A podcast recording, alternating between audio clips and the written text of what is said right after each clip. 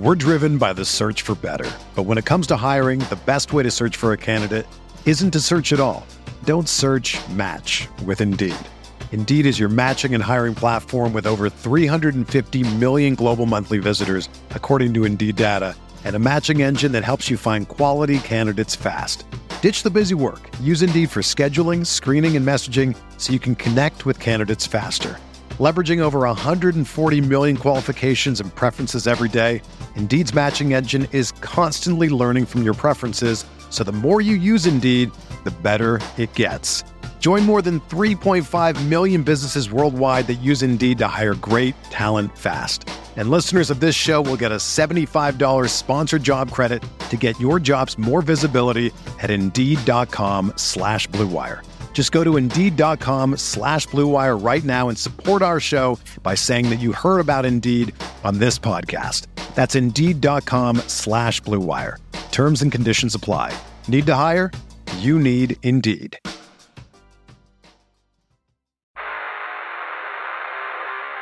You don't want it. You don't need it. But you're going to get it anyway. The Kevin Sheehan Show. Here's Kevin.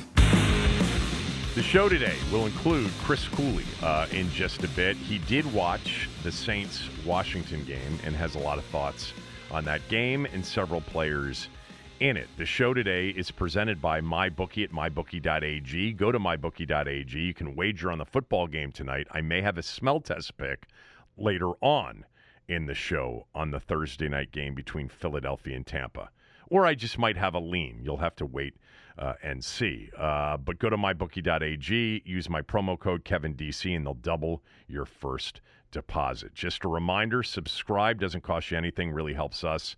If you could rate us and review us, especially on Apple, Spotify, and Google, that helps us as well. If you could rate us five stars and write a quick one sentence review, um, it's uh, it's really uh, really a big boost for us and helps us uh, keep this thing going. All right. Um, before Cooley comes on, and I'm gonna I'm gonna get to him pretty quickly. Obviously, there was more news after the show yesterday, and even more news this morning after the radio show, which is where I'm going to start. But I'm not going to give you everything about Sean Taylor right now and his jersey uh, being retired. I'm going to save some of it um, for Cooley. But if you have not heard the news, Sean Taylor's jersey number, number 21, um, it was announced this morning by the team at 9 a.m. that Sunday uh, in the home game, at the home game against the Chiefs, apparently in the pregame, they're going to officially retire Sean Taylor's number.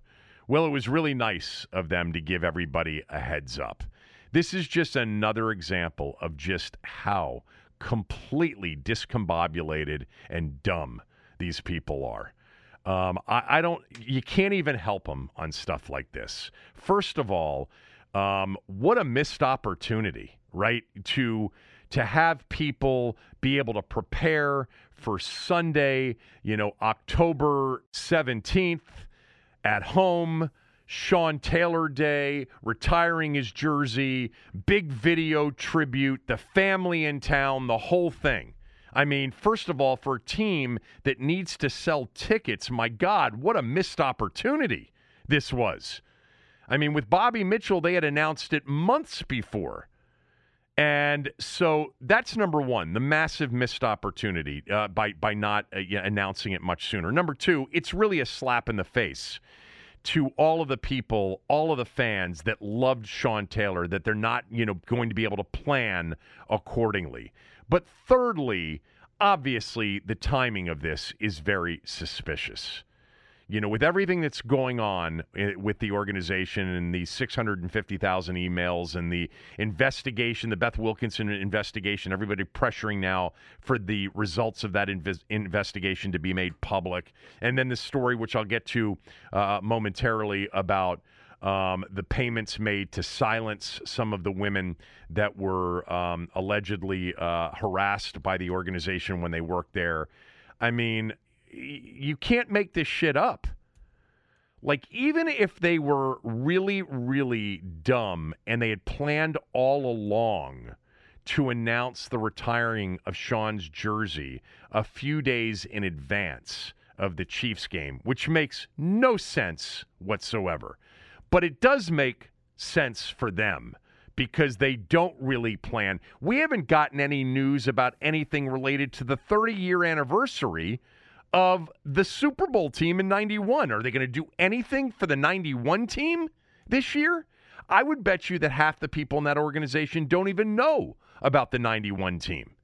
But the the, the nature and the timing of this Sean Taylor announcement certainly reeks of, oh, don't look over here at all this other stuff. Look here.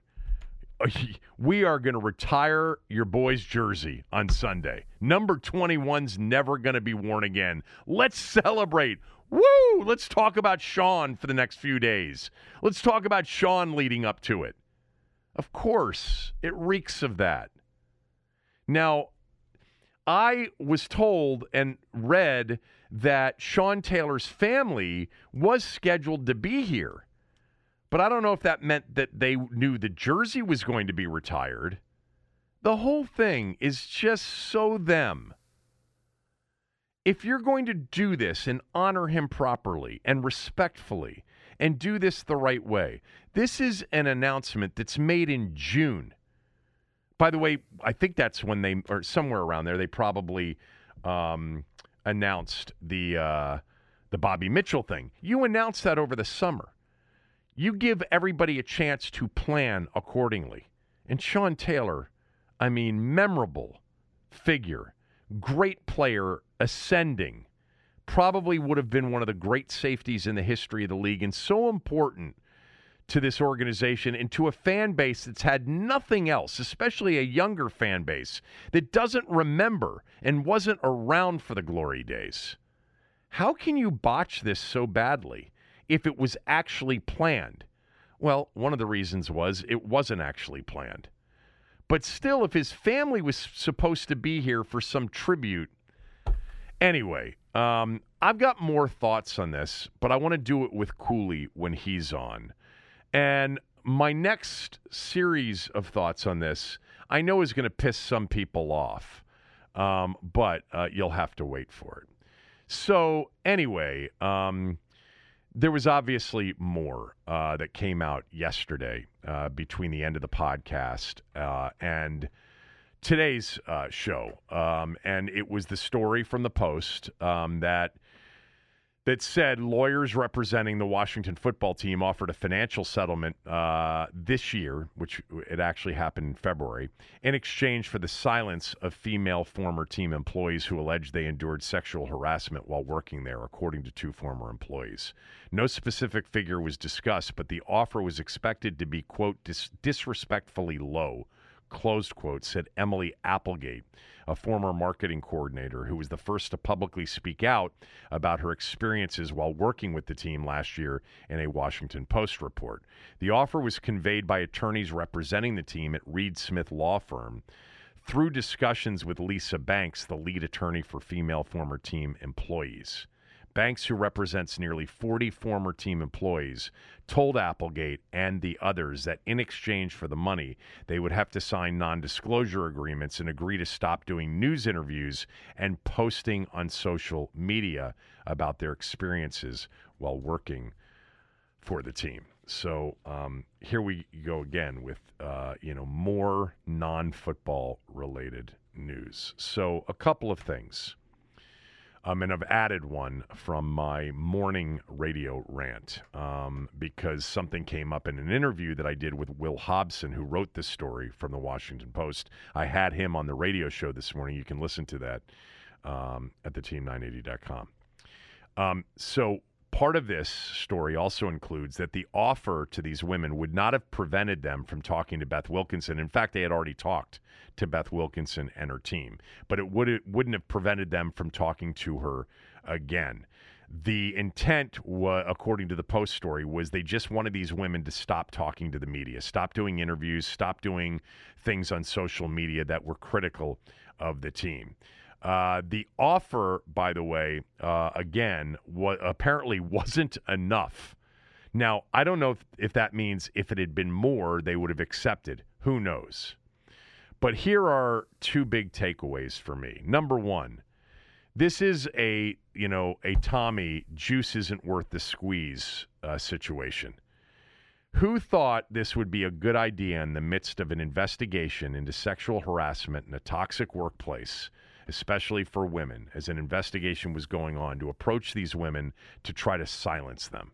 Who the hell thought that was a good idea? This would rank up there, if this is true, as one of the dumbest things they've ever done, and they've done a lot of dumb things.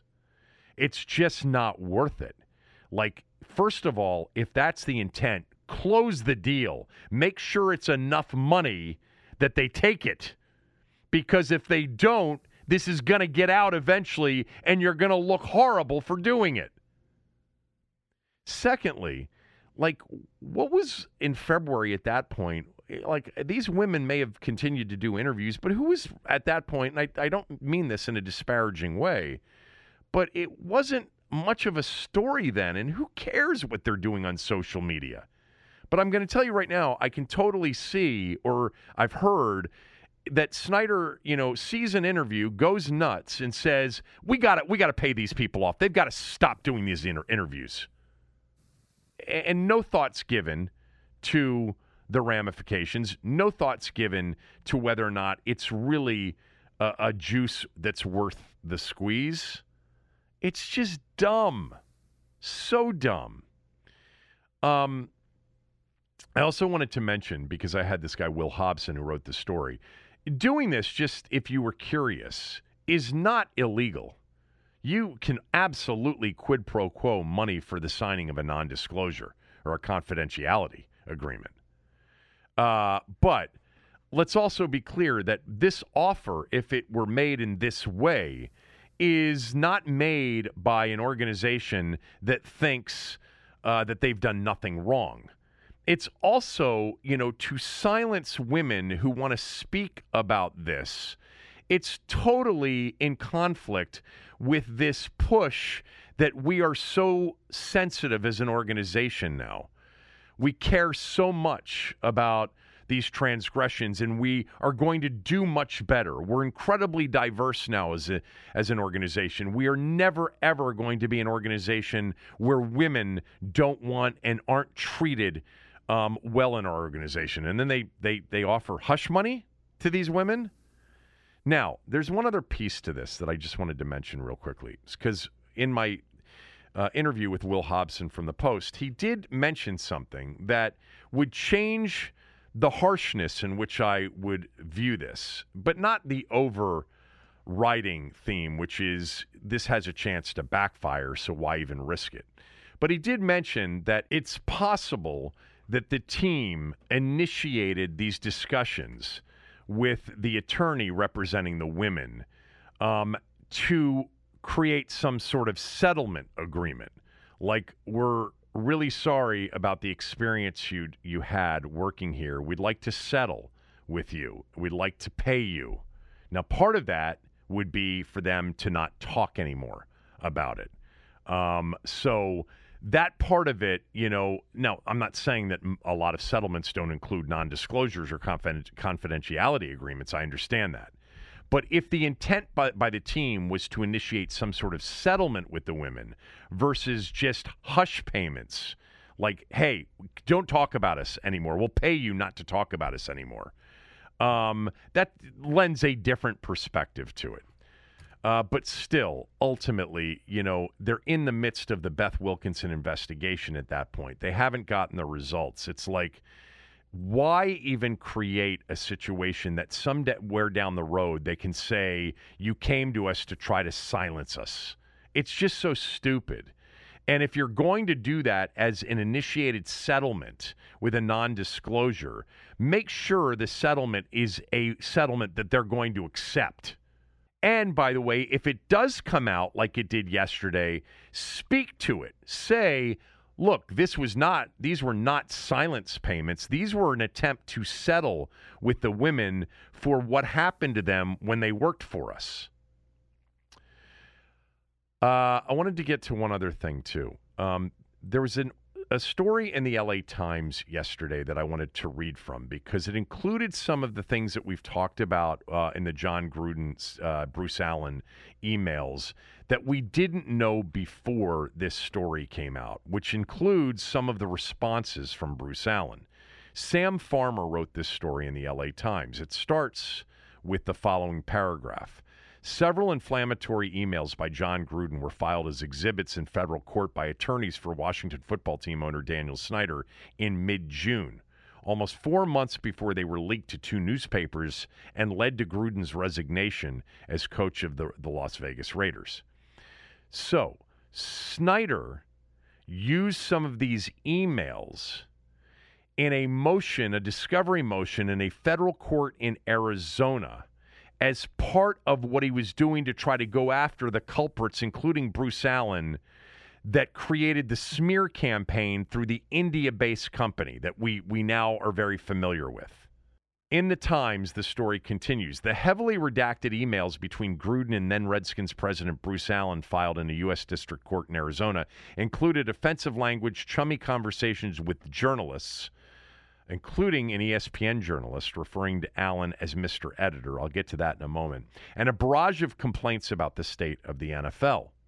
The emails are identical to some of those reported this week by the New York Times. The story detailed homophobic, homophobic and mis- misogynistic comments by Gruden in emails with Allen. A day earlier, the Wall Street Journal reported Gruden used a racist trope in another in another email exchange. Gruden's name is redacted in most of the emails filed in court, and they're replaced with the following moniker ESPN personality. So, in the emails that Snyder provided to the judge in this motion, for this motion in this discovery case, as he's going after Bruce Allen, they had to redact Jon Gruden's, Jon Gruden's name. However, according to the story in the Times, Gruden's name and personal email address aren't redacted throughout the story, apparently by mistake.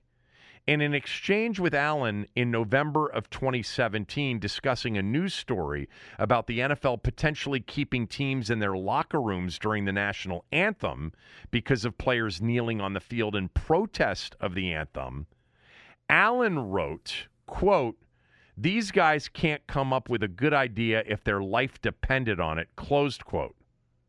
So we were wondering what some of Bruce Allen's responses were to these emails with Gruden. Well, that was one of them.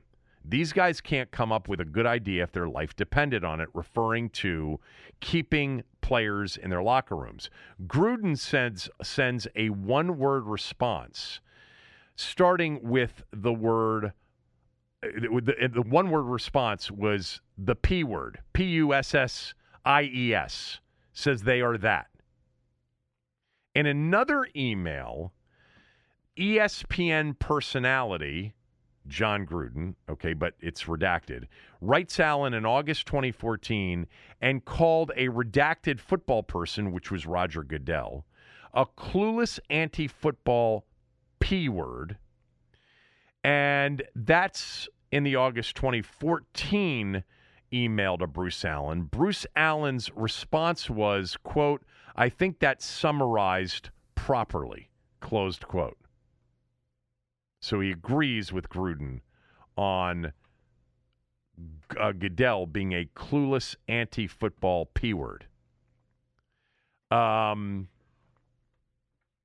the ESPN personality, which would be Jon Gruden, also emailed Allen in June of 2015 saying that Goodell shouldn't call, and then this name is also redacted, Jeff Fisher, they, they refer to it as redacted football person, to tell him, and it, the, the commissioner should not call Jeff Fisher and tell him to draft, quote, queers, closed quote, either.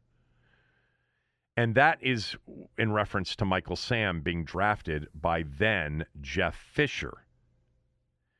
The New York Times reported that Gruden sent the email and the redactions referred to Goodell and Rams coach Jeff Fisher and queers referred to Michael Sam, as the LA Times reporter writes.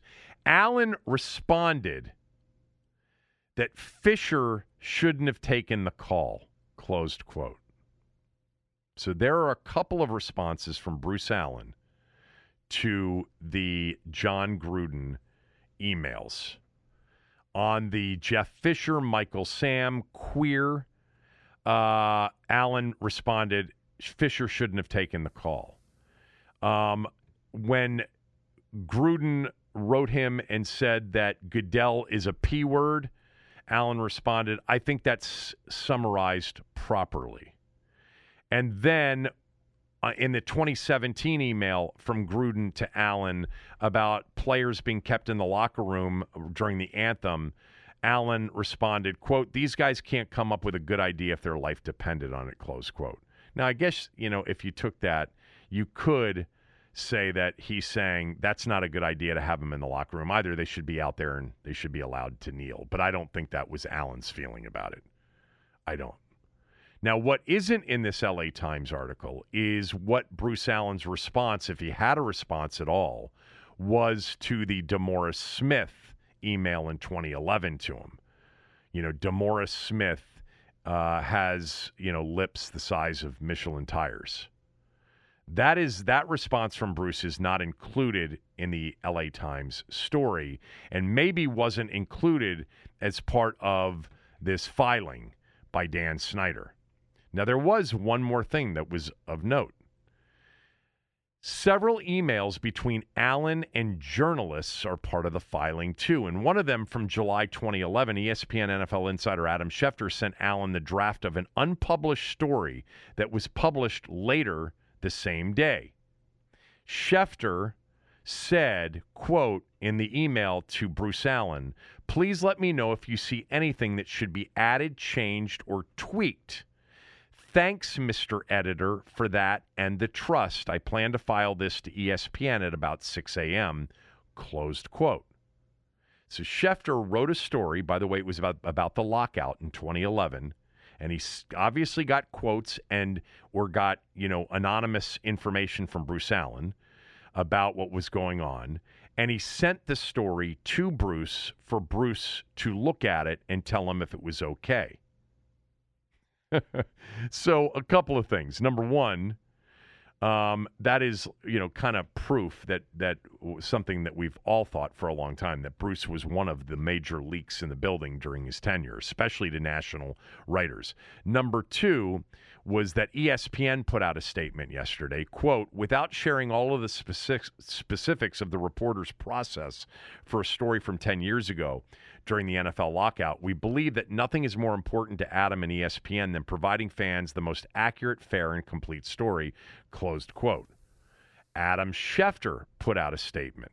It read as follows Fair questions are being asked about my reporting approach on an NFL lockout story from 10 years ago. Just to clarify, it's common practice to verify facts of a story with sources before you publish in order to be as accurate as possible.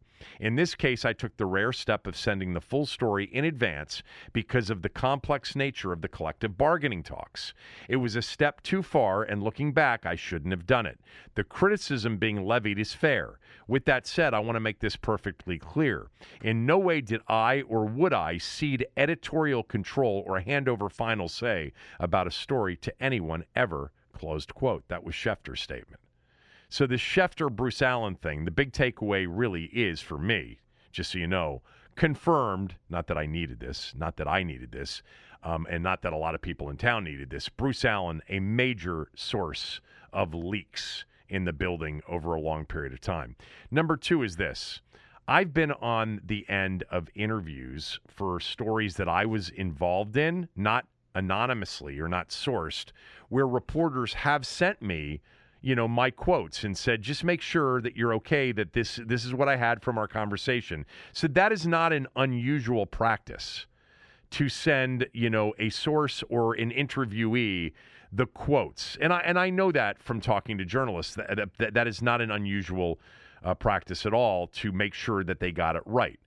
I don't think that it's totally totally um, unheard of for a reporter to send an entire story either, to say, please look this over and let me know if I got anything wrong. Now, Adam says um, in his note uh, that the that he took the rare step of sending the full story in advance. Well, uh, he better hope that that this was a rare one-off and that there aren't three or four more to come. Um, Adam made the biggest mistake by saying to Bruce in the email um, thanks, Mr. Editor, for that and the trust. Obviously, you know, you can't call the guy that you're sending that was your source. Uh, you can't, you know, make him believe or anybody believe that he's actually editing this story. Anyway, I think a lot of it isn't that big of a deal. I think checking with sources and sending them stuff, you know, this would be more for Tommy. So we will certainly talk to Tommy about this tomorrow. Um, but uh, anyway, that was that particular story. Um, and the Bruce Allen responses we had not heard yet. Lastly, before we get to Cooley, uh, I read this story last night, um, and I'm just going to read it to you real quickly because I thought it was pretty funny. It was from Michael Phillips, Richmond, Richmond Times Dispatch. He covers the team and has for years. He wrote The Washington football team players don't want no smoke. This has nothing to do with what happens during games, though, but rather with the team introductions they do at FedEx Field before games. Washington retooled its introductions this year, and as the team runs onto the field, multiple smoke machines create an entrance designed to hype up fans. Before Sunday's game, though, the smoke was so thick that some of the players got lost in it. From Terry McLaurin, quote, last week it was the worst it's been. That's nothing against the people who run it, but usually it's like whoosh, whoosh, and when it pauses, I sprint out. But the last game, it was like whoosh, and I was like, oh, shoot. By the way, I love Terry McLaurin. He's not going to try to throw anybody under the bus, but he's just being honest. He said, I'm trying to walk and get through the smoke and not hit one of my teammates or one of the cheerleaders. By the way, I don't know that they're called cheerleaders anymore. Yeah, last game was a challenge. They definitely got me last week, he said. As the smoke show continued, several players started holding hands or guiding each other through the scene. It was so thick, they were holding hands to get through it. John Allen, also one of my favorite players on the team, quote, It's ridiculous, he said as he was laughing. A couple of guys tripped. He said, as we were trying to make it through, quote, you pray to God, close quote. oh my. They can't get anything right out there. All right, enough picking on them. Uh, let's talk to Cooley about a lot of things, including his thoughts on the Washington Saints game on Sunday. And uh, we will talk uh, and get his thoughts on the Sean Taylor situation. That's next, right after these words from a few of our sponsors. We're driven by the search for better. But when it comes to hiring, the best way to search for a candidate isn't to search at all. Don't search match with Indeed. Indeed is your matching and hiring platform with over 350 million global monthly visitors, according to Indeed data, and a matching engine that helps you find quality candidates fast. Ditch the busy work. Use Indeed for scheduling, screening, and messaging so you can connect with candidates faster. Leveraging over 140 million qualifications and preferences every day, Indeed's matching engine is constantly learning from your preferences, so the more you use Indeed, the better it gets. Join more than 3.5 million businesses worldwide that use Indeed to hire great talent fast. And listeners of this show will get a $75 sponsored job credit to get your jobs more visibility at Indeed.com slash BlueWire. Just go to Indeed.com slash BlueWire right now and support our show by saying that you heard about Indeed on this podcast. That's Indeed.com slash BlueWire. Terms and conditions apply. Need to hire? You need Indeed. The best way to learn a language? Immersion. Living where the language is spoken and using it every day. But if that's not in the cards this year, you can still learn a language the second best way, and that's with Babbel. Be a better you in 2024 with Babbel, the science-backed language learning app that actually works. Don't pay hundreds of dollars for private tutors or waste hours on apps that don't really help you speak the language. Babbel's quick 10-minute lessons are handcrafted by over 200 language experts and help you start speaking a new language in as little as 3 weeks. Babbel's designed by real people for real conversations, and their tips and tools are approachable, accessible, rooted in real-life situations and delivered with conversation-based teaching so you're ready to practice what you've learned in the real world. Here's a special limited time deal for our listeners. Right now, get up to 60% off your Babbel subscription at babbel.com slash bluewire. That's 60% off at babbel.com slash bluewire, spelled B-A-B-B-E-L dot com slash bluewire. Rules and restrictions apply.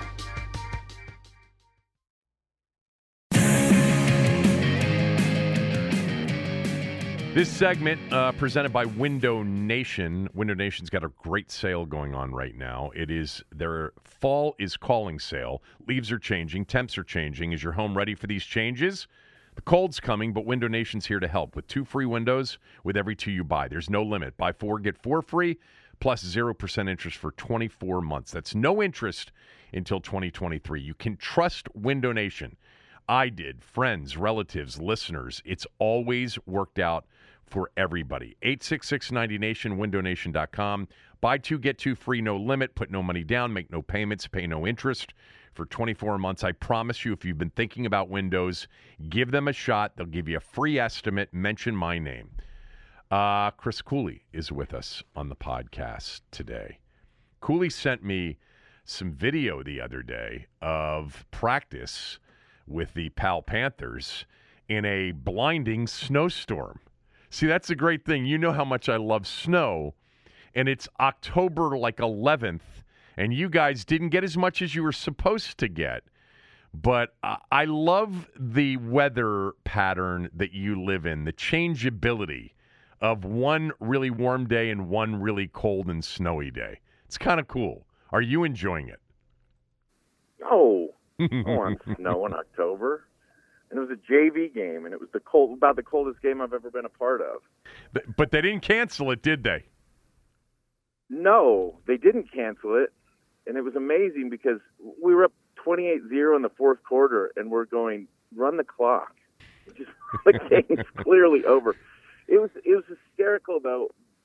So, one, I was freezing, but I, I've made this decision, which is a stupid decision, that if the players are going to be cold, I'm going to be cold. So I wore a long sleeve T-shirt and a cutoff hoodie like Belichick, but I've always wore a cutoff hoodie.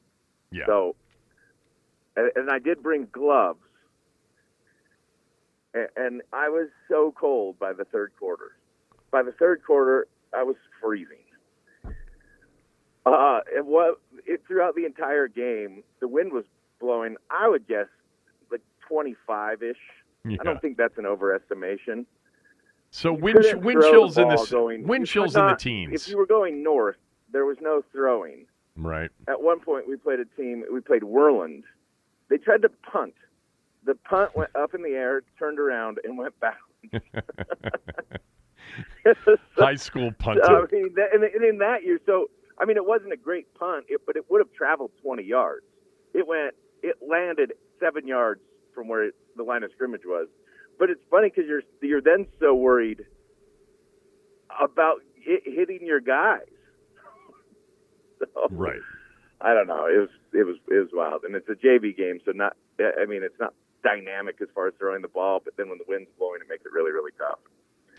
Don't you think Anyway, we ran 34 lead like uh, 17 times in a row. 34 lead, three back through the four hole?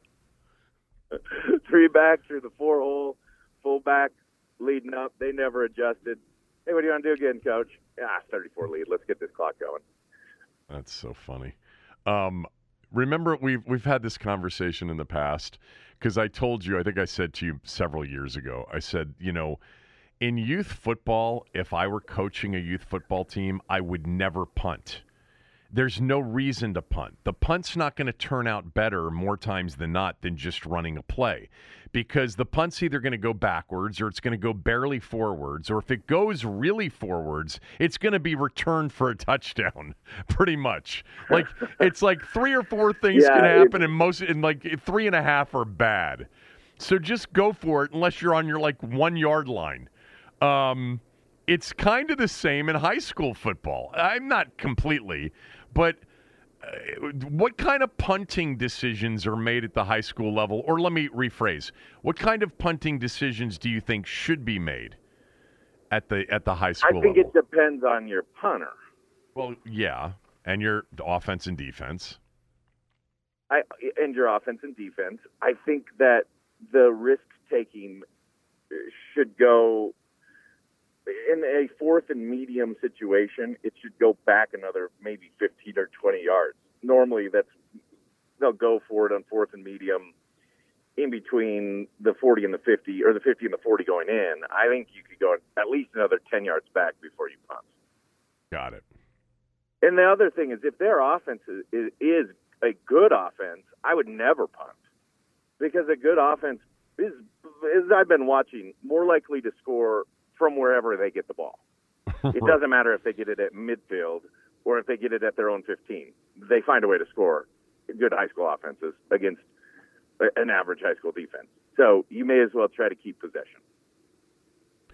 Uh, how is the Powell Varsity doing? The last time um, you were on was not last week, but the week before, and you were heading to Star Valley off the loss to Cody, your first loss of the year.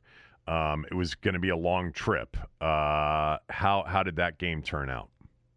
It didn't turn out well. It did. We got beat pretty bad. No, well, yeah, we lost. I think we ended up losing twenty nine to thirteen or thirty three to thirteen, something. We we lost by three scores. It was it was never that close. I don't think it was the trip. They they were a good team. It, this is what I've decided as well, and I think we're a pretty good team. We're not deep, so we play most guys both ways. Mm-hmm. Like I would go no huddle against us eh, the entire game and just wear us down. But I watching film, I'm getting better at in terms of evaluating who is pretty good.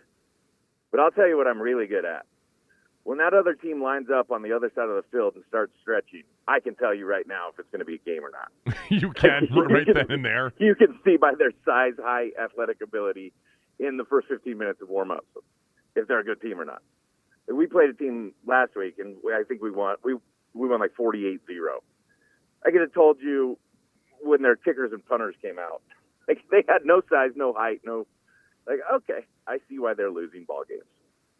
That's funny because I think coaching basketball for many, many years that I would always watch the other team warm up and try, especially if we didn't know who the team was, to try to gauge something about the team. Um, but I found that many times it could be very misleading. Um, you know, size and you know athleticism, etc. Um, either one way or the other, it could be misleading. But there is one story I'm going to tell you real quickly. Um, I do remember one of my boys, I forget which one it was, which one it was, was playing an eighth grade school game um, at their school, and the other team came in, and uh, I didn't know anything about the game or who they were playing, and I kind of showed up like ten minutes before the game started, and their coach at the time was a really nice guy, but he was a teacher, and I don't think you know basketball was necessarily his thing necessarily, and I'm watching the other team warm up, and there's a guy in track shoes, and he was probably like 5'10 as an eighth grader. He was in track shoes with his laces undone. And I'm watching him go through layup lines, and he is he's dunking backwards um, and forwards um, in track shoes with the laces out at 5'10. Uh, and I'll never, I'll never forget this this kid uh, and his brother. In, in, fact, they were Filipino. I remember this very distinctly, and they went on to have very good high school basketball careers at St. Albans um, in D.C. Uh, and I didn't know anything about either one of the. I didn't know anything about the team, but I walked over to the coach, and I said, um, "Look at number six or whatever number he was." I said, this is going to be the, he's going to be a major difference maker. You could it wasn't just the fact that he had the hops. You could see the handle, you could see everything. You could see see the way he was running back to the rebound line. Like there was just and he and and he had track shoes that were untied, which kind of is disrespectful to begin with. So I don't think he was really concerned about anybody stopping him. Cooley, I swear to God, in an 8th grade game, he had 38 points 20 rebounds, like eight block shots, and like 10 steals in the game. And it was a one sided beatdown. But the best part was the next time they came back, or, or, I'm sorry, not the next time they bet, when they went to play them in a road game, the girls were playing the game before and his sister, and I didn't know it was his sister, was playing in the game before the, the boys' game. And she had 38 points at halftime and finished with 50. She, she went on to be the city's leading scorer for, I think, at least two years in high school at NCS.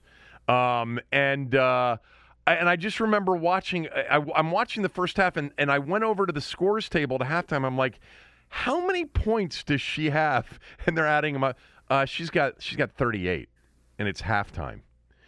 Um, by the way, she just kept shooting, and you know that was a Did that was an issue. Track shoes.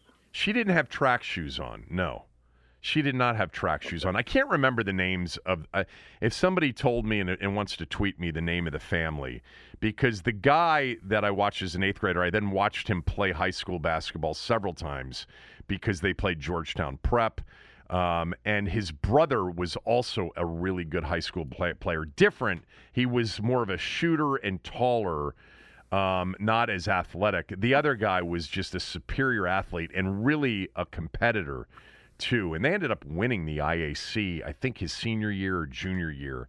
But it was like one of those things. So that was one of those layup lines I watched, and I'm like, okay, you you you got a problem here today. And the, I remember the coach saying to me, "What number?" And I said, "You haven't watched yet." And I said, "No, it's it, look at him, the one with the track shoes with the laces undone.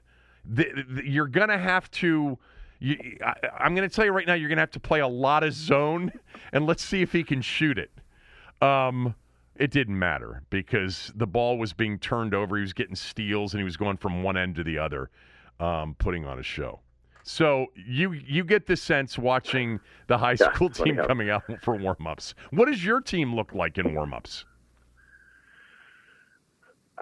We're not small. We have a couple big linemen, but we also have like we have three linemen that are under 200.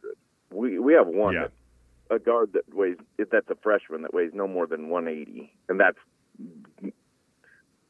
that's liberal. Uh, we're all right. We, we're a talented team. We just again, we're not very deep. I, I guess the, my point would be, we played two schools, and you walk out and they have nine kids over six three, six four.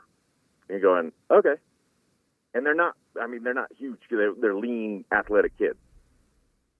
And when they have that, it's just their. It was like when Utah State went to play Iowa. right. We might be able to play with them for a little bit, but eventually they'll out they'll they'll out depth us. Nebraska, Nebraska was the place that you played a couple times, right? Didn't well, you? I played in Iowa, and Iowa smoked us, and I played Nebraska, and they beat us pretty bad a couple times, and you, know, you can just see there's just a, a, difference with teams that have that second group that can rotate. We don't necessarily have a a, a great second group, and it's not because our kids aren't. We're just young. Our second group that comes in are a lot of you know freshmen and sophomores that as they come and rotate through. Right. So, anyways, um, we got two games left. We play in Jackson Hole on Friday, which is which is another pretty which is another five hour drive. Oh my God! Is it? Well, wait a minute. Hold on. You told me this the other day.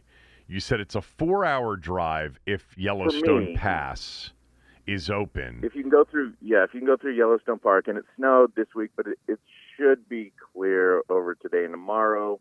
So to get it plowed, Yellowstone would be open. That'd make it a four-hour drive for me. If it's not, it's a little over five hours for me. The bus would be over six. Oh my God! Around. That's so incredible. I know we've talked about this before, but people, that's what like high school sports are like in states like Wyoming. I mean, your road games are hours away. J- Jackson yeah. Hole, Jackson Hole, are are they good? They are good. Yeah, they're they're number two in the state. They're number two, I think, in the state right now. So they're a good team. Where are you ranked oh, now? I think we're at four. With the two losses, you're five in, and two. Three, in three A, yeah. But our two losses are conference losses, and it only the playoffs are only your, only your conference record. There's six conference teams, four go to the playoffs. So we got to win uh, for sure one of the next two games, and then we'd be in the playoffs. Um, is Jackson Hole, which is one of the most beautiful places on earth, and certainly in this country, it's also very, very affluent, right? So is this a school filled with a bunch of rich kids? I think there's probably some rich kids. I, I, I actually don't know. I mean, Jackson Hole. There's been like a huge movement, especially when the pandemic started, of you've told me this, I've read about this, of especially Northern California, Southern California people moving to Wyoming and Montana. Yeah. And places like Jackson there's, Hole. There's going to be like Jackson Hole would be expensive to have land in a house of any size. To have any property in any in a bigger house would be, yeah, it would be a rich family. I, I would assume there's still a a rural aspect to Jackson, some kids that are in town that wouldn't be that it wouldn't be so expensive. I, I don't know. You can go online and yeah. look up real estate and see what it costs and see how affluent some of Jackson is. But yeah, it's, it's more affluent than Powell for sure, or a lot of areas in, in Wyoming. All right, uh, let's talk some football because Cooley did watch the Washington New Orleans game. We'll get to the Sean Taylor thing, which I talked a little bit about uh, in the open, and I have further thoughts on it as well, um, which some of you aren't going to like, um, but that's okay. Uh, but we'll get Cooley's thoughts on that as well. But I know you had some thoughts on the New Orleans game, so have at it.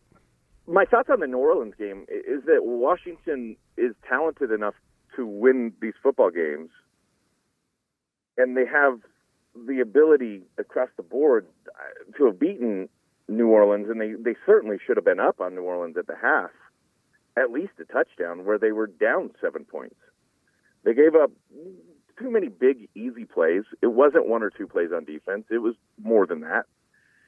And Heinicke is too limited offensively, and, and he's too limited to make bad decisions. Feely and Spiro kept comparing him to Brett Favre as a gunslinger, and he's not Brett Favre. right. He's trying to be Brett Favre, but he's limited Brett Favre. And he made a couple critical mistakes that they can't afford and they can't overcome.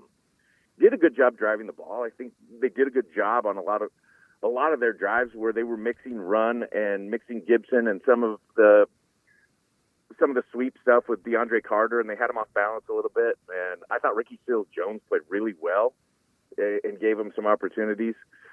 But he can't make those big mistakes. The first pick he throws is it was DeAndre Carter. He's jammed and dead at the line of scrimmage. The route's dead. You can't you can't just force that ball and hope your receiver makes an incredible play. And if you do force it, you got to force it over the top to where it's only him in the back of the end zone.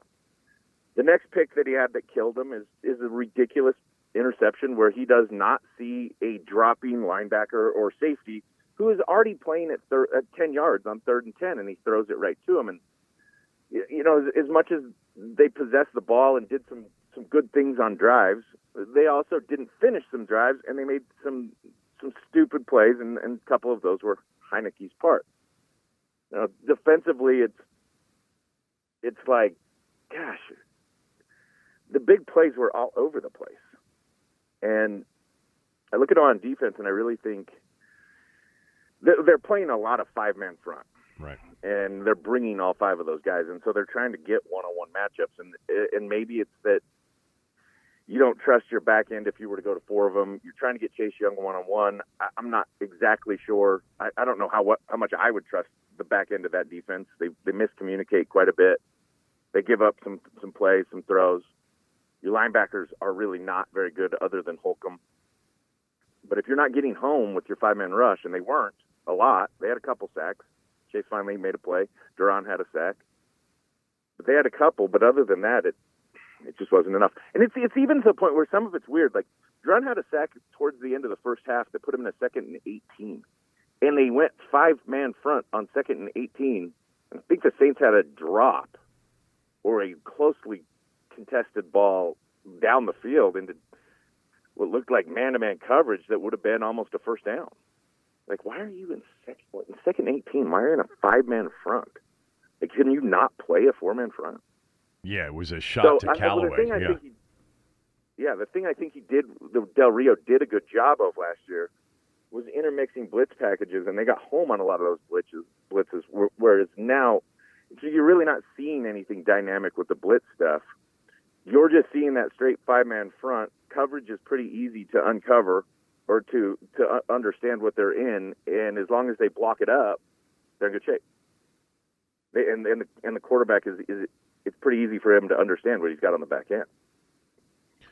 You know that um, Jameis Winston had not thrown more than 23 balls in a game uh, prior to Sunday. He had really had literally like a governor on him uh, by the head coach. Uh, Bobby Hebert was on my show last week, and he said there's no trust right now.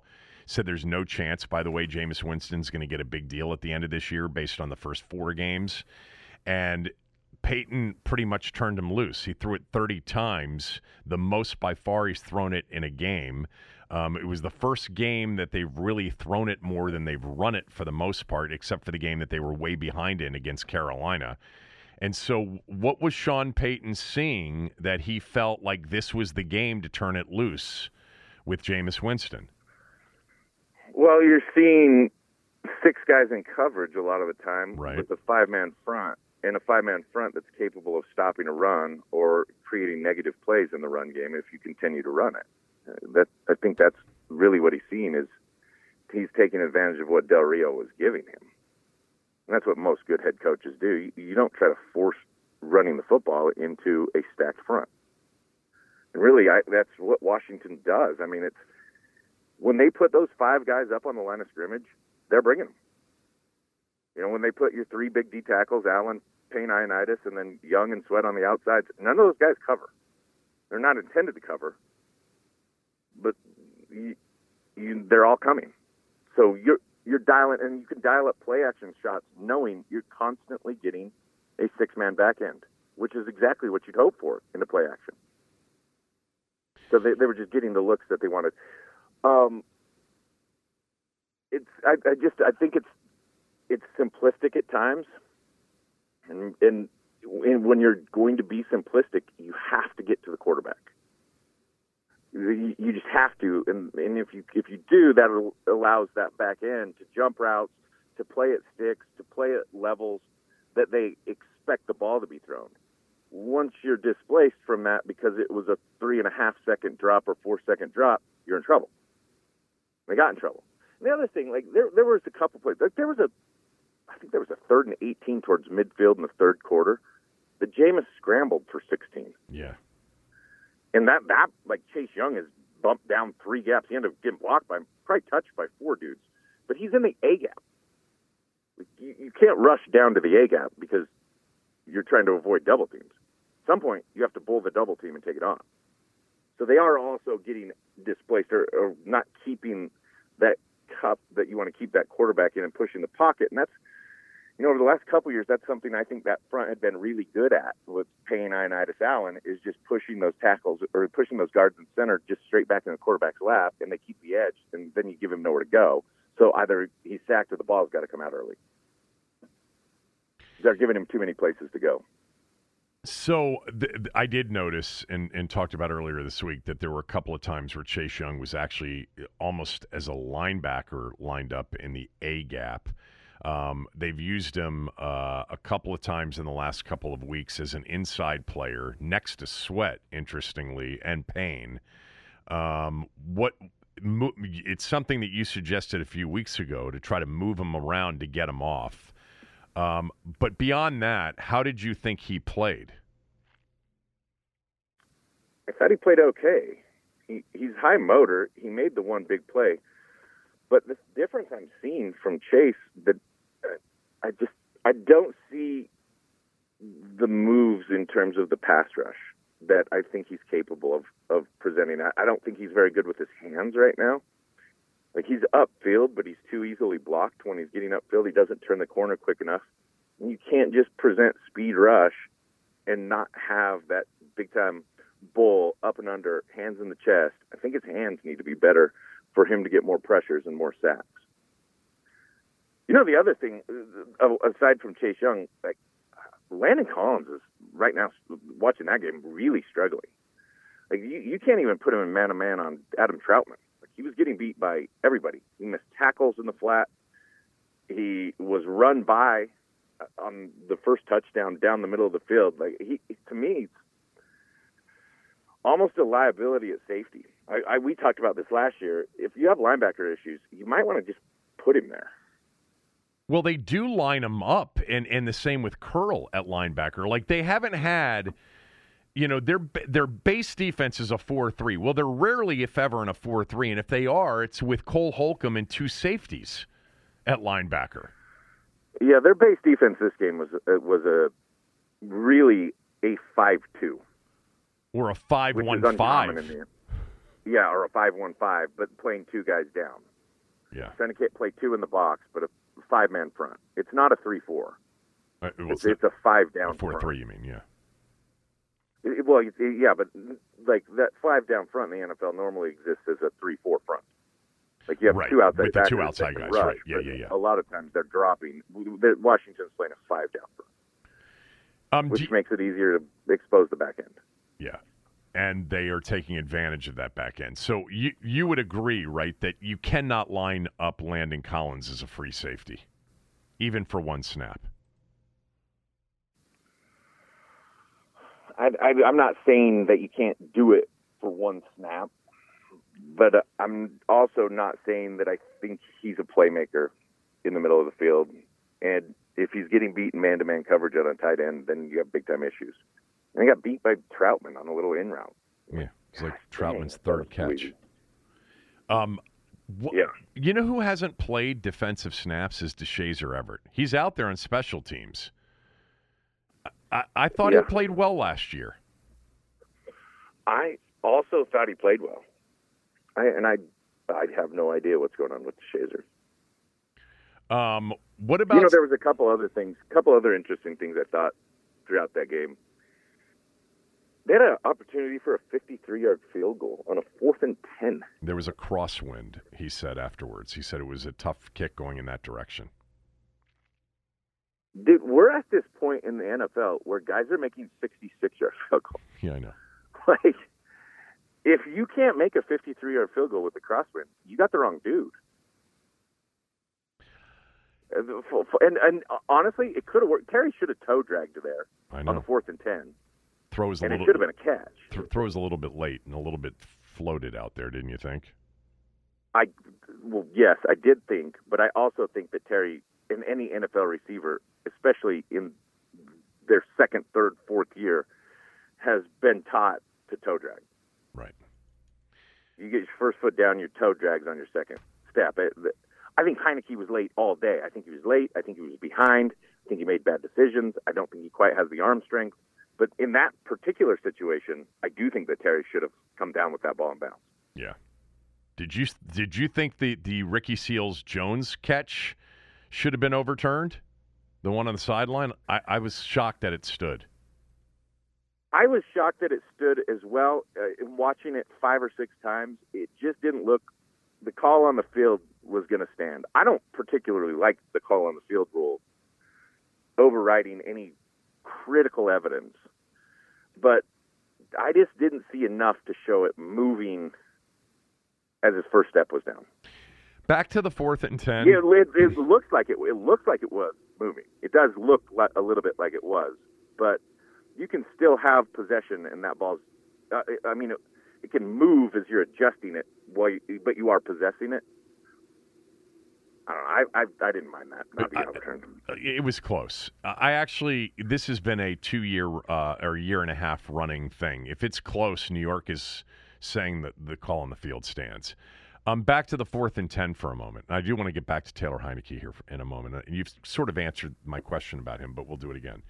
Um, I didn't have a problem with going for fourth and ten. You know, I actually think in these games, and New Orleans was the second good defensive team they faced, uh, Buffalo being the first one. But you know whether no matter what you think of Heinicke's limitations, and they are they are obvious, I think, to those that are being realistic, they are moving the football. And one of the reasons they're moving the football is even without the, on Sunday, no Dyami Brown, no Cam Sims, no Logan Thomas. What's been impressive? Curtis Samuel ended up being out. Curtis Samuel ended up being out. I still think their playmakers that they had on the field Sunday are pretty good. DeAndre Carter is very impressive to me so far. Um, obviously, you've got McLaurin out there. Humphries had a good game. Uh, and Ricky Seals Se- and, and Ricky Seals Jones. I mean, Rivera told me last week on the show he's been their big biggest pleasant surprise of the season. They love him. They love everything about him. But I think it's impressive. And then we're not even mentioning the backs. You know, Gibson, McKissick, and even Jaret Patterson got some some carries. They actually have, and they haven't in recent years. They've got some weapons offensively. Do you agree yeah, I think they have some dudes for sure. I know. I like Carter. I think Carter's a playmaker. yeah. Terry's awesome. Uh, Terry had a chance to make a couple other plays. He's covered by Lattimore a lot of the game, and Lattimore's as good as it gets. Yep. And he did beat Lattimore early. Like there's a couple plays. There's a crosser in the middle of the game, third quarter maybe on a third down that ball's thrown behind. That I thought Terry could have flattened and really attacked the ball more. But still, if he throws the ball out in front, Terry had one initially on the crosser. You know, I, I I think Gibson's really running the ball well. It looks like Gibson is, is comfortable running the ball. They're they're pretty solid. They're more solid at offensive line than I expected them to be, even with Cosmi going out in that game. I liked his toughness trying to come back in. Yeah. I like They're him. more solid than than I expected them to be. Um, they do they do have some playmakers. You know, the, watching Seals-Jones again, he's pretty fluid. Like, he can run, yeah. and he's got some toughness to him. I I really like watching Seals-Jones. I think he's I like him better than Logan Thomas. And I know Logan's been making plays for them, but I like Seals-Jones as a playmaker better than Logan. Yeah, well, that's interesting. Um, b- back to McLaurin and Lattimore. So I, I was watching a lot more of Heinicke um, two days ago, and to me, by the way, I thought Lattimore was the best player on the field um, on on Sunday. But one of the things that I did notice when I started watching Heinicke a little bit more is McLaurin was open more than I thought, you know, on Monday after the game. I thought I thought Lattimore was fantastic in the game. But that that was a hell of a matchup. And when I was watching going back and watching Heinicke the other day on some of these plays, it was very noticeable that Terry actually won more than I even thought he did on Sunday. Yeah, throw the ball on time You got to throw the ball on time. Um, because Lattimore does one thing he has is, is terrific closing and makeup speed. Yeah, so I mean, it's one of those things. Like I, I was, as I was looking at Heinicke, it's like, boy, Terry's open, but the one thing you you do know, Lattimore's closing speed is just exceptional and length, by the way. So I'm not so sure how many of those balls would have been completed. You know, when Terry sort of won early, and I don't even know that Lattimore's not baiting him in to throwing it to Terry to use that No, closing speed. Okay. I don't think so. So tell me about Heinicke. You've ta- you've ta- talked a little bit about him, but you started off by saying, you know, limitations. We've we've talked about this in the past, but from Sunday's game, what are the obvious limitations? I, I think his process speed right now and his arm strength are two of the big limitations that he has. I don't think he's exceptional in working the pocket, but I'd give a pass on that for how good he is off script. Right. He can make plays outside of the pocket. He made a throw outside of the pocket, rolling right to what is it, Milne? Yeah, Fifteen. D- Dax Milne. was a heck of I like play. it. Yeah, Yeah, I, th- I think you'll like him yeah. too. Yeah, no, Dax Milne is, is and he's a guy they certainly like because when they go heavy personnel or extra tight ends, they put Milne out there at their X, so they they like Milne. But as far as limitations, I just don't see. Here, here's the difference with Heinicke and Brett Favre. You can be a gunslinger, but you have, better have a gun. yeah. you know what I mean? Yeah. Like he's he, he he just doesn't have the firepower to be the gunslinger that he is trying to be. No. And I, that's and I don't. I get that he grew up watching Brett Favre. I don't really believe that he's trying to be a gunslinger. I just think that he's late in a lot of situations, ends up running, and he's he's a guy that works pretty well off script, but he just doesn't have the gun. Not a big enough gun. No, there there are We were joking about bear bears the other day. I was joking about what? we you and I were joking on the phone about bears the other day, and I was talking about the size of gun you need for a bear. It's like. He he didn't bring that.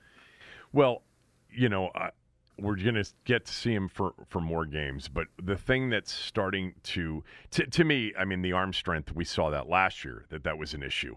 I think he is not consistent enough with his accuracy too. Um, the thing that you really see when you watch football, like a lot of us do, and obviously you've got a level of knowledge well beyond this, but it's when they throw the ball from the pocket to the sideline, to the far sideline, and and you, how does that ball travel, and how quickly does it get there? And those are the balls where you really see, like they are floating out there, like a college quarterback, and you know the AAC would throw it. Um, it's it's not. Um, it's not an NFL, you know, starting level out pattern throw.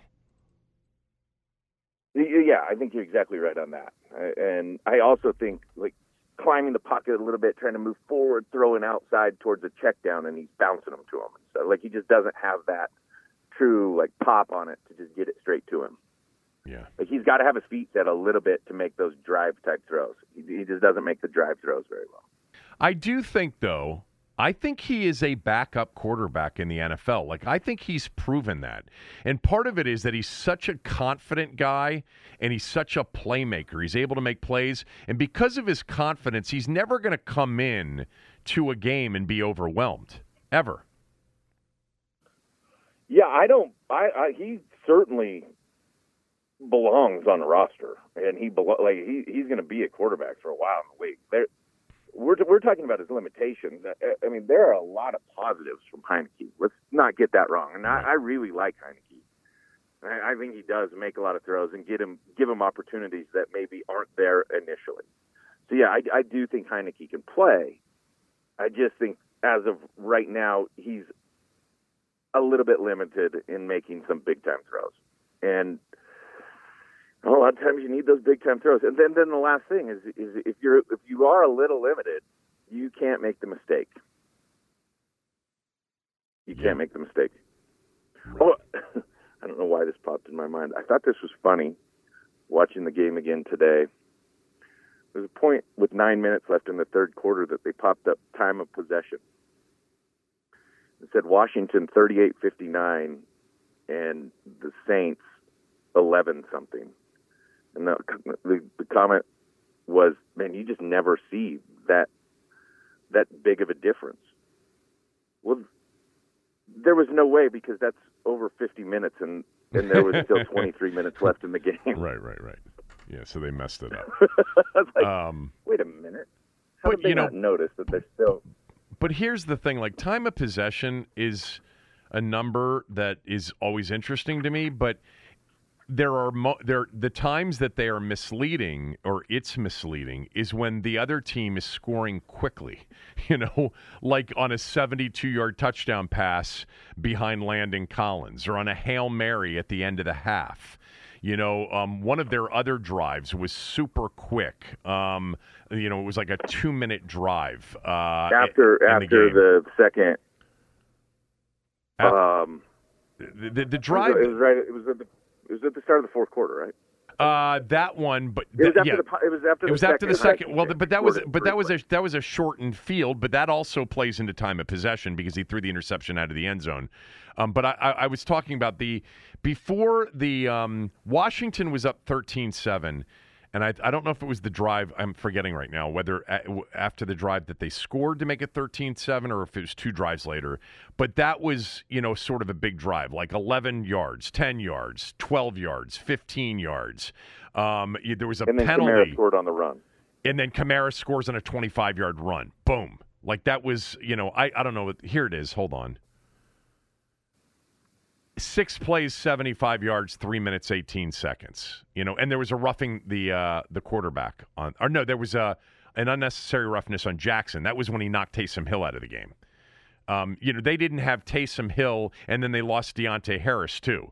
So two of their key playmakers, they really never got a chance to you know uh, unleash Taysom Hill like they have on other teams, and Deonte Harris, who's who puts you know the fright into everybody with his speed, was essentially off the field from the mid, you know, uh, early second quarter on. And, yeah, it and, didn't matter. Then they just got gashed by Callaway. And Jameis Winston, you know, he probably had the worst performance of any starting quarterback against them all year. He was 15 of 30. He made a lot of plays. I'm not suggesting he didn't. But that's what's a little bit frightening with Pat Mahomes coming to town this week. and Tyreek Hill and Travis Kelce. Is that this? It, is a. I think it's more than a little bit frightening. The Saints put That up 33 biggest- points on 50 pro- plays. Uh, know, and your biggest problem is big plays. like, we got some work to do this week because the Chiefs live on big plays, especially against a secondary that doesn't communicate well. Right. Um. and right. who are they playing over the top on a lot of that stuff? And who are they matching up St-Juste against? And who, who are they matching up Jackson? Oh man, how about the dumb hit Jackson had on Taysom Hill? I know. When you talked about Hill out, like you know you can't make that play. How about the? I mean, we didn't even talk about the hail mary. There's eight seconds left.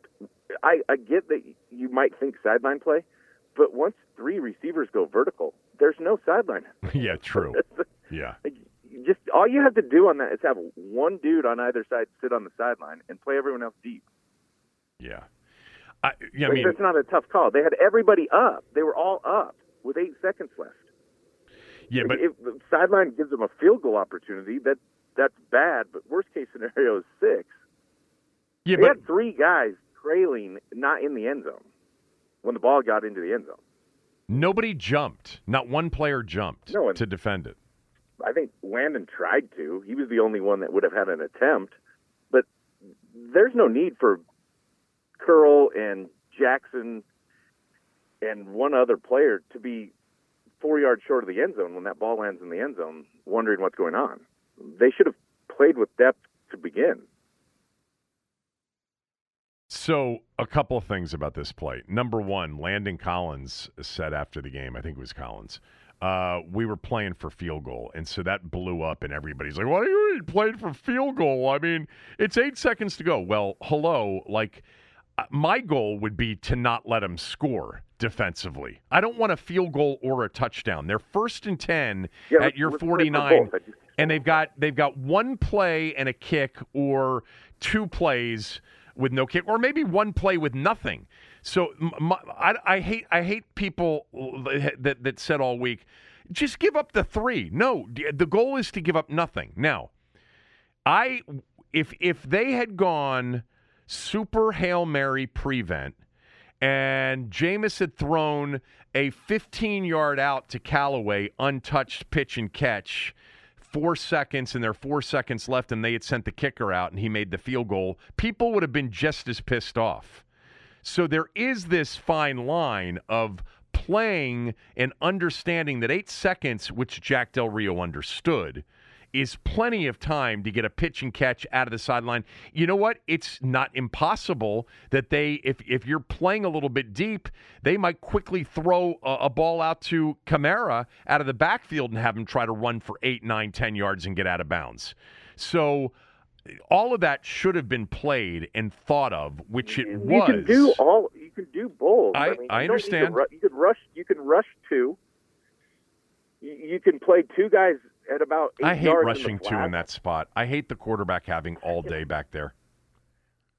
I hear you, but that's why you have Chase Young. Should be able to get home. Oh, really? You rush. You can certainly rush three, Yeah. Well, they did. eight They- rushed three. and that gives you. That gives you. I mean, that gives you three way deep over the top. You play three at the goal line, dude. Yeah, Gives you three deep over the top at least. Yeah. It, it gives you two to the sideline, which still gives you three more dudes that can play intermediate. Like you got, it's eight seconds. And here's the thing: I know you hate rushing too. Like if you got eight guys in the end zone, how many hail marys are completed? Not very many. You're you're right, and it's also is right that they they didn't have a tight end, and is- Jameis isn't going to run for 45. Well, Jameis got the the hail mary off because Young, Chase Young got washed as he has consistently this I know. year. That created the gap that he stepped up into um, to throw it. But whatever. I mean. Uh, it was a it was a devastating play. Uh, You're 100 percent right. There's there's some sort of fine line, and maybe Jack Del Rio called the play, and once again it was miscommunicated and not executed well. Maybe his intent was to cover enough so that they couldn't get an easy pitch and catch, you know, 15 yarder. You know, you don't mind an eight yarder in that spot and let them go out and try to kick a 59 60 yarder. By the way, that was the same direction that Washington passed on, wasn't it? On the fourth and 10 on the field goal? Maybe it wasn't. No. No, it, it wasn't. It was No, a different direction. Right. Yeah, opposite direction. Um, but anyway, uh, there they gave up 33 points in in essentially 50 plays because the last drive of the game after they picked up um, the uh, you know the, the the first first down it was you know basically kneeling out um, plays. By the way, what did you think? We didn't talk about this. What did you think? Six minutes and 12 seconds to go. It's 27 to 22. New Orleans is down five, and they've got fourth and one from their own 34, up five with six minutes to go. And Payton left Winston out there and had him sneak it for a first down. That's a ballsy call. I- I, I really like that call because I just like trying to win the game now when you have an opportunity to win the game now. I think it's also that he didn't think that it- would be stopped. They hadn't stopped him all day. Well, and there, there's a lot of things that you can do in those situations. Like you can go, like Tom's the best at that. You can have a check with me where if you don't get the quarterback sneak look you want, you could possibly get a run look you want. If you don't get either of the looks you want, you can call timeout and punt. Right.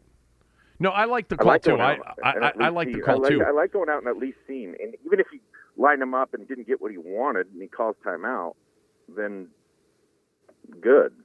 The thing But about you know it, Washington's not going to take a timeout in that situation. So you you hold the cards there, and you get a chance to see how they're going to play. And if you like it, go. it was just that they, you know, had gotten stopped on the third and one too on the sneak.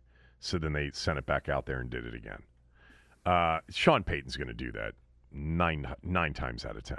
A lot of coaches are, are going to Yeah, do that agreed. now. That's kind of the trend. Is No, if no, you no, got a chance yeah. to go win the game right now, uh, let's keep it out. And again, it's not like Washington. Washington was moving the ball. They were, they were capable of scoring Sure. in that situation. Agreed. They just scored. So let's keep it out of their hands and let's let's go ahead and win the game now. Yeah, I like the call. and and after they made it, you know, and this was, you know, this has been the issue. They can't get off the field, especially when it matters. The next throw was that throw to Trautman, uh, or one of the throws to Trautman, and then Kamara rips off an 11-yard run, and then Kamara rips off, you know, the take takes the pass and goes untouched into the end zone. Ball game. Um, that's been right, the which story. is weird when you say there's two plays that w- we didn't like, and No, Rivera said that. like, I mean that's that's fine and dandy. Well, it was a um, lot more than one. but and 11 two. Yeah. 11 yard runs uh, in critical situations have to count as plays you don't like. And, and honestly, dude, I did the film breakdown for however long, and I'm watching our games, and even we had we had a shutout last week, and there there were 20 plays on defense that I could have picked apart that I didn't like, things that we could have done better. There, that was always the case. You know, there's never it's never two plays that you don't like. I mean, you can say that it's two big plays that killed us sometimes, but there's more than that. And again, I- mean, it's like if, if you're really good, you're turning them over more, you're making more plays, you're, you're flipping the field more, you're getting sacks. You're, the, I just don't see them as a scary defense.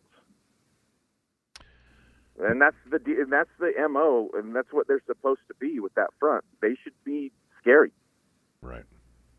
All right. I want to get your thoughts briefly on the Sean Taylor news from today. We'll do that right after these words from a few of our sponsors. You know, if I would have applied myself, I could have gone to the NBA. You think so? Yeah, I think so. But it's just like it's been done. You know, I didn't want to. I was like, I don't want to be a follower. Hi, I'm Jason Concepcion. And I'm Shea Serrano, and we are back. We have a new podcast from Wondery. It's called Six Trophies. Woo! And it's the f***ing best. Each week, Shea Serrano and I are combing through all the NBA storylines, finding the best, most interesting, most compelling stories, and then handing out six pop culture themed trophies for six basketball related activities. Trophies like the Dominic Toretto I Live My Life a Quarter Mile at a Time trophy, which is given to someone who made a short term decision with no regard for future consequence. Or the Christopher Nolan Tenet Trophy, which is given to someone who did something that we didn't understand. Catalina Wine Mixer trophy. Ooh, the Lauryn Hill, you might win some, but you just lost one trophy. And what's more, the NBA playoffs are here, so you want to make Six Trophies your go to companion podcast through all the craziness. Follow Six Trophies on the Wondery app or wherever you get your podcasts. Listen ad free right now by joining Wondery Plus. When you need mealtime inspiration, it's worth shopping Kroger, where you'll find over 30,000 mouthwatering choices that excite your inner foodie. And no matter what tasty choice you make, you'll enjoy our everyday low prices, plus extra ways to save, like digital coupons worth over $600 each week. You can also save up to $1 off per gallon at the pump with fuel points. More savings and more inspiring flavors make shopping Kroger worth it every time. Kroger, fresh for everyone. Fuel restrictions apply.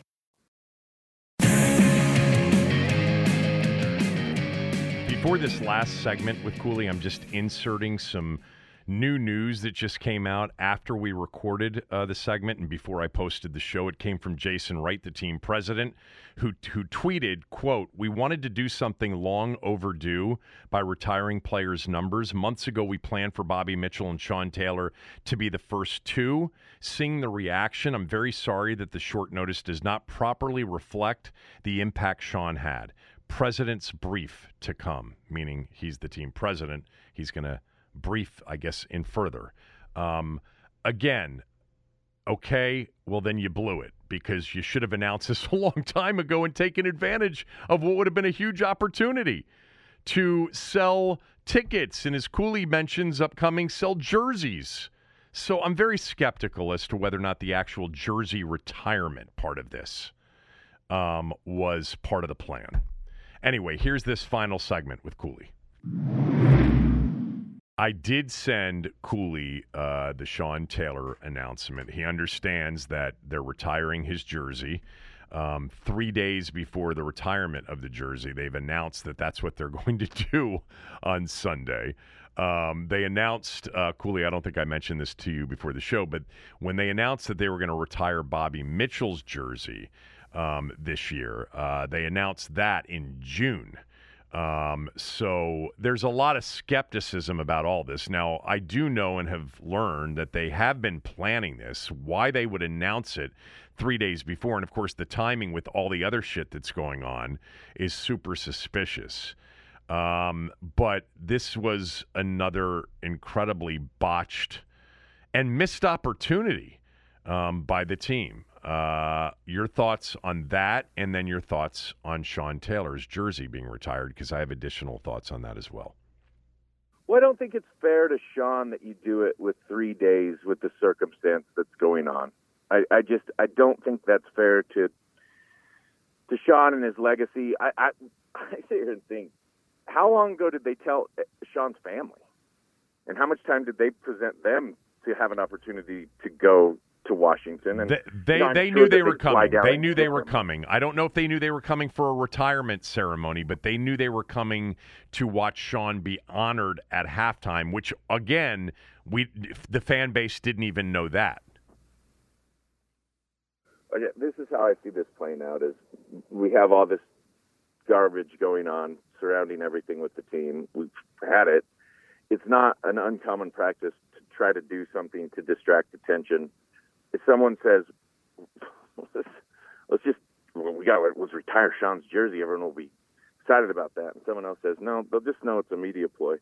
And then somebody else says, yeah, but even if they do, it'll give them something else to talk about. Now they're using Sean as a media ploy. They won't talk about the other stuff. even if even if it is, at least they'll, they'll we'll, everyone will be talking about that instead of. Everybody will be ripping us for that instead of the other stuff they'll rip us for that and saying in the midst of what's going on instead of delving into what's going on. I don't know. I don't. I mean, that, one way or another, I just don't see this as a plan. I see this as a, a countermeasure, and I don't think Sean deserved that. Yeah. Again, the, that, that's that, that's what to me what it what it looks like. That's obviously what everybody sees it as, right. what everybody thinks on Twitter and even if it wasn't, and even if it was, we have to do this, and it, somebody's got to step up and say, in a three-day planning time, yeah, but how's it going to look? Like, could we not do this and say right now we would like to retire Sean's jersey at the last week of the season in December or in late November or next year we're going to do it, and just make the announcement that we're going to have a huge celebration and ceremony, and invite all of his teammates back and everybody to be a part of it, like everybody that knew him. I mean, it's it's not like I, I really expect anything from them, but shoot, if they were retiring a guy that I knew, knew's jersey that I respected, that would have been a consideration for me going back out of respect to Sean and his family. I haven't heard about that. Did um, did Tim Hightower reach out to you? This is the homecoming weekend or the alumni weekend. Did he he reached out to a lot of uh, players, including Ryan Clark, who tweeted about it about showing up for this this particular game? Did he reach out to you? He did reach out to me, but I was not told that Sean's jersey was retired. They're doing the breast cancer charity event that I started, and he asked if I wanted to be a part of that. But uh, that was like three days ago, four days ago. And I, I didn't know about the Sean thing. I liked Tim. I, I, I have no problem with Tim. Um, but no, I, I didn't hear about the Sean thing. So um, when he called you to Tim's invite, dealing with a lot of stuff. Hold on, I want to make sure I'm clear on this. So he called you three days ago to ask you to, if you wanted to come to the game to be a part of the Think Pink thing for this weekend. And it was Correct. alumni weekend, you know, the homecoming thing. They don't call it homecoming anymore. Um, no, and he's he's asked me multiple times, and I okay, I but said, but know, he didn't I'm mention anything about Sean. No. Okay. And I don't want to put. It, that's just uh, nobody did. Right. So the statement the team put out after they were hammered for announcing that Sean Ta- uh, hammered for announcing that Sean Taylor's jersey would be retired on Sunday, with three days um, notice. We've been planning this weekend's tribute to Sean Taylor since before the start of the season in partnership with Sean Taylor's family and as part of our alumni weekend activities. We are looking forward to the opportunity to rededicate Sean Taylor Road with Sean Taylor's friends, family, and team alumni and are excited to officially retire his jersey during the game with our fans and alumni present as part of our alumni home, homecoming weekend activities. We apologize to fans who would have liked more notice and will continue to share with fans way, ways we will be celebrating Sean Taylor's legacy over the next month. So there's more ways that they're going to celebrate. They're going to hit us with that what two two days before.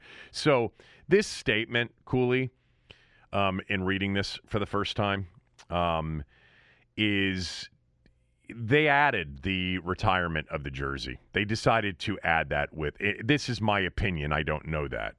They were planning on doing something with Sean Taylor this weekend because his family, um, several people that were in the know out there have said, including media members, they knew Sean's family was going to be at this particular game and there was going to be some sort of Sean Taylor tribute. The retiring of the jersey may have been a reaction to everything that's been going on this week and for a way to get people off of it.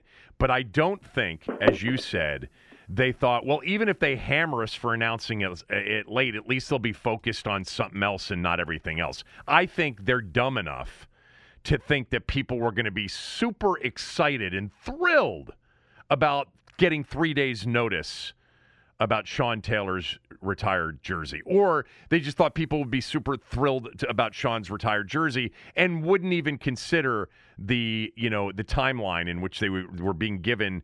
Eh, Cooley, nobody's going to games. This was a missed opportunity for them. If they had been thinking about this, they would have announced it weeks ago to sell more tickets.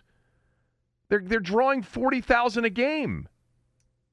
Well, more tickets and more jerseys. More, I think we more jerseys. A, couple, a couple a couple of years ago. It was over the last ten years. It was almost every single year. The number one jersey sale was Sean, and the number two was Riggins. Yeah, they they they could they would have had that opportunity to do that as well.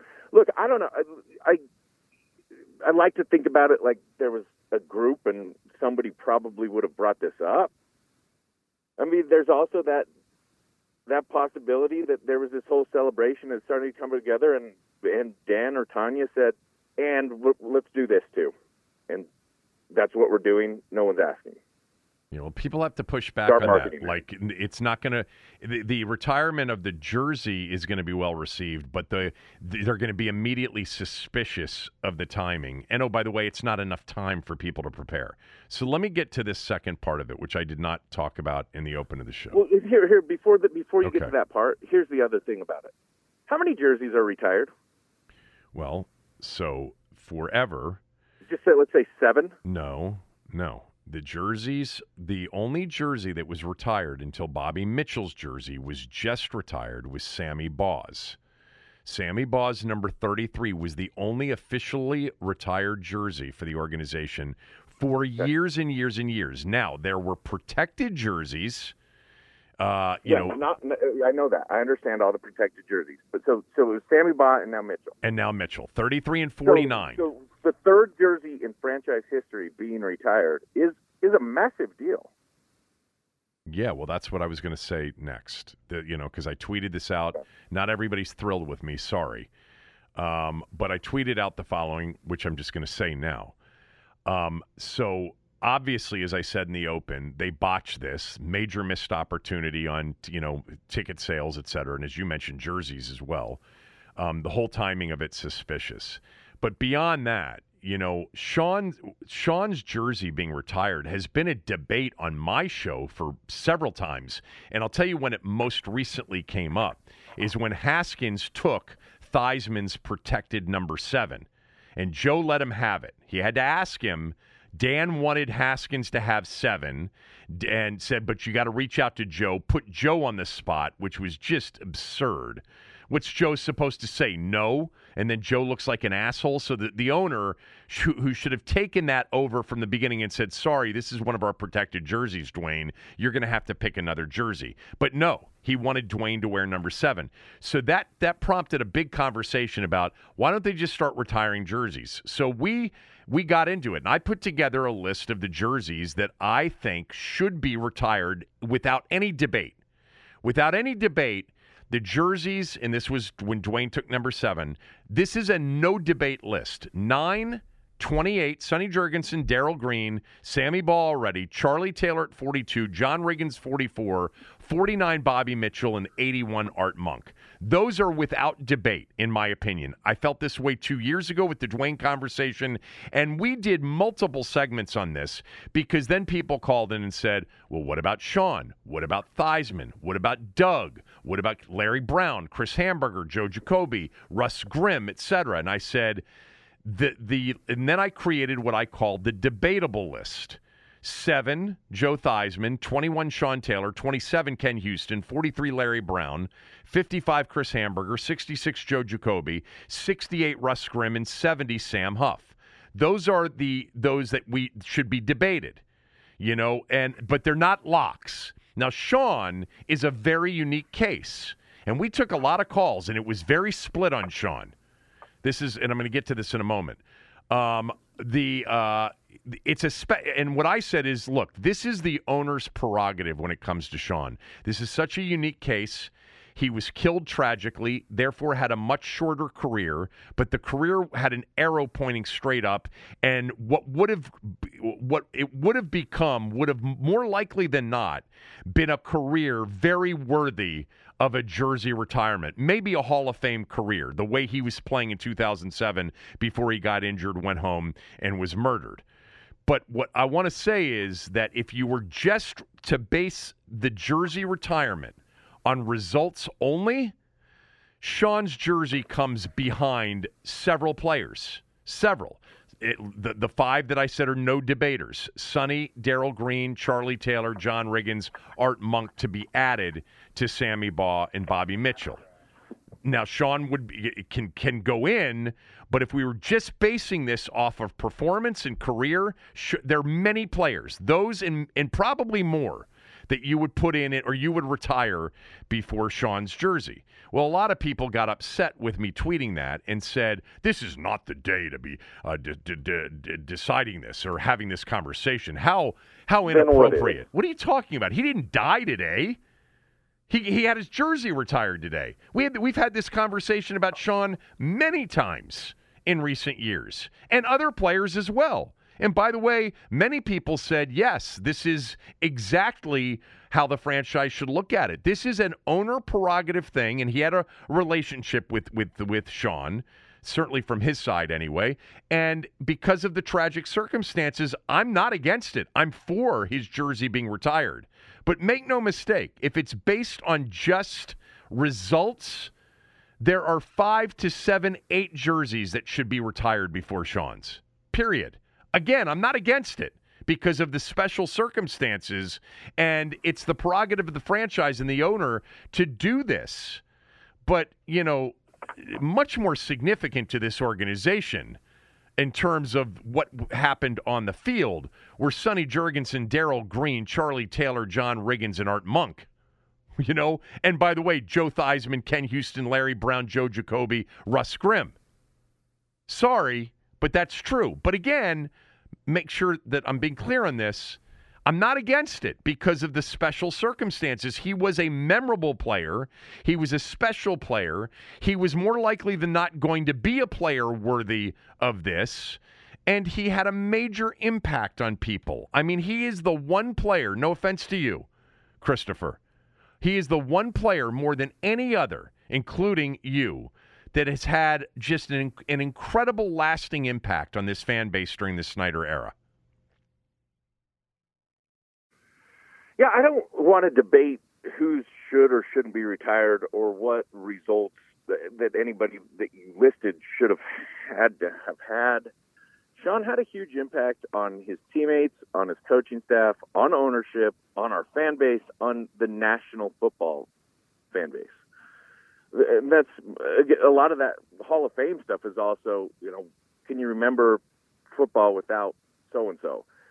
and I think Washington football will always be remembered with Sean Taylor. I don't think you would take him out. Right. So yeah, I, I think that he is deserving of that based on the impact that his life and his death had on the Washington organization.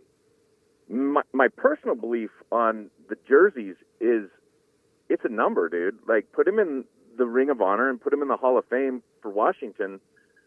But I don't think even if I'd had six more years and we'd won a Super Bowl that 47 needs to be put on the shelf. Like I, I don't even care to retire a jersey, and, and if it is, it's got to be like Tom Brady. You have to have an impact on winning two or three Super Bowls for your team. Yeah, that's another debate altogether. The debate over whether jersey numbers should be retired or not. Well, they didn't well, for I just years. don't feel that they do. Uh, that and that's and fine. My, my that's personal fine. belief is that I don't even think they need to be protected. Uh, nobody, there's no disrespect put on Joe Theismann's number because Dwayne Haskins wore it. We remember Joe Theismann as seven, and will always remember Joe Theismann as seven.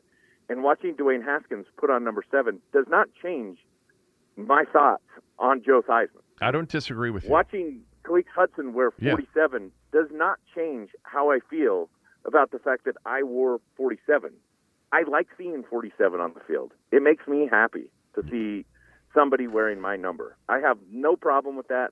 And so the jersey retirement thing, when you say results, I say that it's almost a standard of GOAT type excellence. And to say that Sean had achieved GOAT type excellence, he, he probably would have.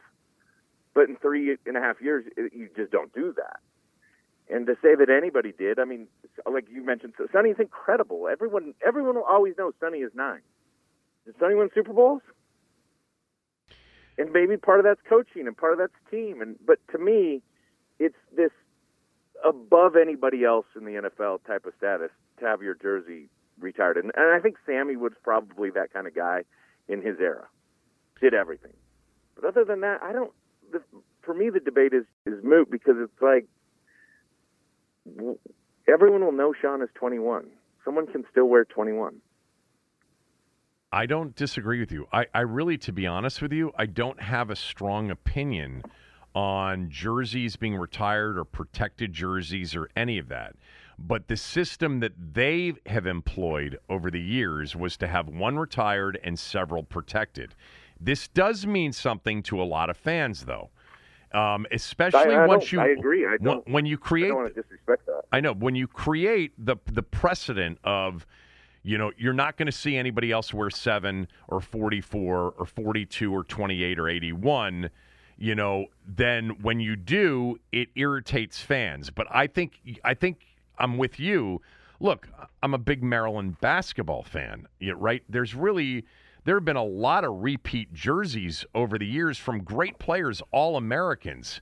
Nobody's worn 34. Len Bias is not only uh, not only had a tragic death, but he was also the greatest player in the history of the school.